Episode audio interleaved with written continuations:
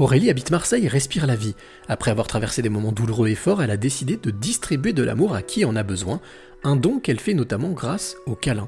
C'est la rencontre inspirante du jour. Je m'appelle Aurélie, à Groslo. Je suis maman de deux garçons, 24 ans et 10 ans. Je suis une maman divorcée. Euh, j'ai vécu des choses qui m'ont amené à mon désir de devenir empathologue et d'accompagner les autres pour pouvoir être bien dans la vie. Alors Aurélie, c'est la première fois que j'entends ce mot en pathologue. Ça veut dire quoi?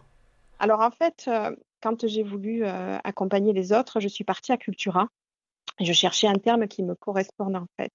Parce que coach euh, ou tu vois, accompagnant, etc. Enfin, ça résonnait pas en moi. Et donc je suis partie voir le gars de, de Cultura. Je lui ai dit voilà, moi, c'est quelque chose qui résonne en moi.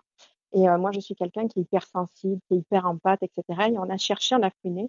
Et on est tombé sur quelqu'un qui s'appelle Marc Kenny. Et en fait, c'était un psychothérapeute euh, qui avait organisé un séminaire et il parlait d'empathologie. Et, euh, et ça a fait tilt, en fait, tout de suite. J'ai entendu empathologie, j'ai eu un temps d'arrêt je me suis dit, waouh, empathologue. Et, euh, et, et, en fait, je me suis dit, je vois pas les choses autrement parce que du fait de ressentir les autres d'une manière plutôt forte, parce que étant donné que je suis hypersensible, mais il y a des choses qui ne s'expliquent pas, je réussis à ressentir les personnes eh bien, en fait, mon travail aujourd'hui, c'est d'aider à ces personnes à ce qu'elles se ressentent elles-mêmes. Et, euh, donc, l'empathie est, de toutes les manières la meilleure des, choses pour pouvoir ressentir, en fait, euh, les autres. Quoi. Donc, en pathologue, ça me parlait vraiment. Et c'est vrai qu'aujourd'hui, ben, je suis euh, une des références par rapport à ça, puisque si tu tapes en pathologue sur Internet, ben, tu vas tomber sur moi un peu partout. Et c'est vrai que c'était pas un pari gagné au départ, parce que on m'a beaucoup, beaucoup pointé du doigt et, euh, et on s'est pas mal moqué aussi de ça. Et, euh, et quand ça m'arrive encore aujourd'hui où on me dit, mais tu es ou quoi Je suis en pathologue. Et qu'on me dit, mais je connaissais pas. Euh, alors, comme je dis toujours, bah, déjà, on peut pas tout savoir. Et puis, même le, mot le plus simple, tu prends le mot sucre, a bien eu un départ aussi. Donc, donc voilà, mais je me suis accrochée. Quoi. Je me suis vraiment accrochée pour pouvoir revendiquer que j'étais en pathologue.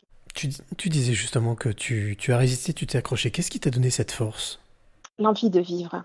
Euh, quand, quand, on passe par des périodes compliquées, j'ai eu un terrible burn-out en, en, 2013. Voilà, tout en te parlant, j'ai cette émotion qui me vient et c'est normal parce que c'était très, très puissant. Et je sais que là, les personnes qui vont écouter, ça va très certainement résonner aussi en elles si elles passent par là.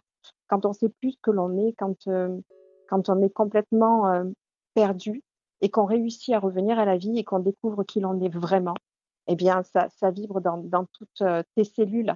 Et, euh, et, et c'est pour ça qu'aujourd'hui, je, je, ne peux plus lâcher ça, en fait. Ça m'anime. Tu as employé un mot que je trouve très joli, revenir à la vie. Qu'est-ce que tu appelles revenir à la vie?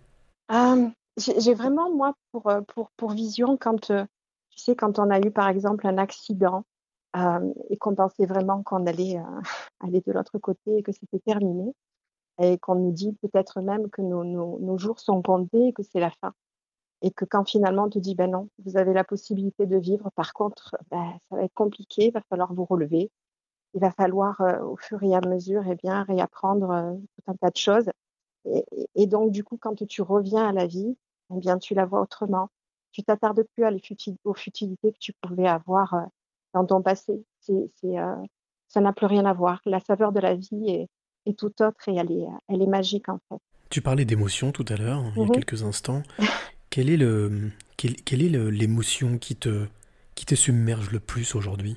C'est l'amour. Même là, au moment où je te parle, j'ai mon cœur qui bat vite parce que je suis euh, bouleversée d'émotion et de bonheur parce que je sais que à travers cette interview, ça va, ça va, ça va toucher du monde et, euh, et avoir cette sensation d'effet de boule de neige sur les personnes et, et leur transmettre cette envie de vivre c'est quelque chose qui m'émeut au plus haut point en fait. C'est euh, magique. Comment ça s'exprime quand tu es avec une personne ou des personnes, quand tu fais des conférences ou quand tu rencontres des personnes mm -hmm. Comment ça s'exprime physiquement? Est-ce que, est -ce que ça s'exprime physiquement ou pas? Ça va dépendre des personnes.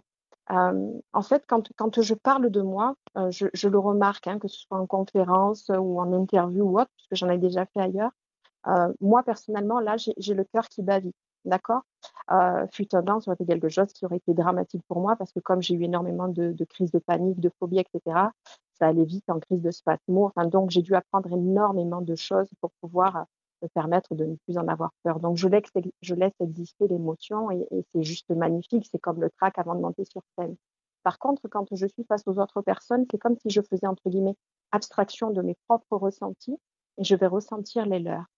Alors c'est magique parce que des fois avant une séance, je peux avoir mal au dos, mal à la tête, euh, tu vois, je peux avoir mal au ventre et je me dis bon, ben ça c'est la personne qui a quelque chose. Et effectivement, quand je suis après en sa présence, elle va manifester ce qu'elle a et c'est ce que j'ai ressenti aussi. Alors je sais que nous sommes tous énergiques, il y a des choses qu'on ne peut pas forcément expliquer, mais c'est quand même assez marrant. Donc le but, ben, c'est très simple, c'est que à travers la séance, à travers le moment qu'on va passer ensemble, même si c'est pas forcément dans, le, dans les moments de séance, hein, même dans la vie de tout le temps, eh bien je vais, je vais les apaiser et sans m'en rendre compte. Ce qui fait que si la personne après se sent apaisée, ben, je suis apaisée également aussi. Est-ce qu'on peut dire que l'amour a vaincu la peur chez toi? Ah ouais, mais tu sais, je, suis heureuse d'avoir souffert parce que si je n'avais pas eu toutes ces peurs, toutes ces souffrances, toutes ces déchirures, tous ces traumatismes, je ne savourerais pas autant euh, l'amour et la vie. Et je pense vraiment que tout, ce que nous vivons, même le plus difficile sur l'instant, c'est évident qu'on ne peut pas en tirer le meilleur. C'est tellement horrible, on a juste envie de se foutre en l'air ou de, ou de hurler ou de, tu vois, ou de taper celui qui nous a causé du mal ou autre. Mais ensuite, il faut vraiment vérifier que, que c'était des cadeaux cachés et que, et que justement l'amour est, est, obligatoirement euh, ce, qui va te permettre de comprendre ce que tu as vécu et tes, et tes limites euh, à faire, à vivre. Mais l'amour est la plus belle des récompenses. Si, si, on reste avec euh, des visions négatives, si on reste avec des liens nocifs en soi, qu'on se débarrasse pas de tout ça. On vit avec l'amertume, on vit avec tout un tas de choses qui, qui nous servent à rien. Si quelqu'un t'a fait du mal et que tu gardes cette colère, le, le, la cause, elle est, elle est déjà faite et, et, ce mal va continuer à te pourrir ton intérieur. Tandis que si tu coupes ce lien, tu pourras peut-être pas enlever ce qui s'est passé, mais en tous les cas, tu te libères de ce qui t'est arrivé et, euh, et tu te remplis d'amour. Et l'amour est la plus belle, des, la plus belle des, des, des, choses qui existent au monde de toutes les manières.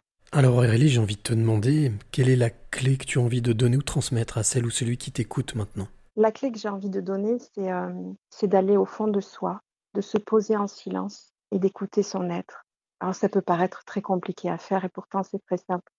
Hier, je me suis amusée à, à donner un exercice que j'ai moi-même euh, expérimenté. Tu sais, quand tu peux avoir quelques kilos en trop, des cicatrices, euh, tout un tas de choses sur ton physique ou même dans ton âme, quand tu fermes les yeux, dans le silence, sans rien, que tu t'écoutes, que tu te ressens, tu ne ressens pas la, corpulence de ton corps, tu ne vois pas toutes, euh, toutes tes cicatrices, tu, tu, ne ressens pas tout ça. Tu sens juste que tu respires et que tu es en vie. Donc, il n'y a rien de plus beau au monde que de se ressentir. C'est la plus belle des clés. Euh, en oubliant tout ce que nous, a appris, parce que c'était pas forcément pour nous. Il y a beaucoup de formatage à la naissance. Si on était né ailleurs avec d'autres parents, on ne serait pas ce que l'on est. Donc, s'écouter au fond de soi, quand on sent que ça éprouve du bonheur, quand on fait quelque chose, peu importe si on ne nous l'avait pas appris, et qu'on est sur la bonne voie. Quand on fait des choses et qu'on est énervé, quand on est agacé, quand ça va pas comme on veut, c'est parce qu'on n'est pas dans notre chemin. Donc, la clé, c'est de s'écouter, de se ressentir.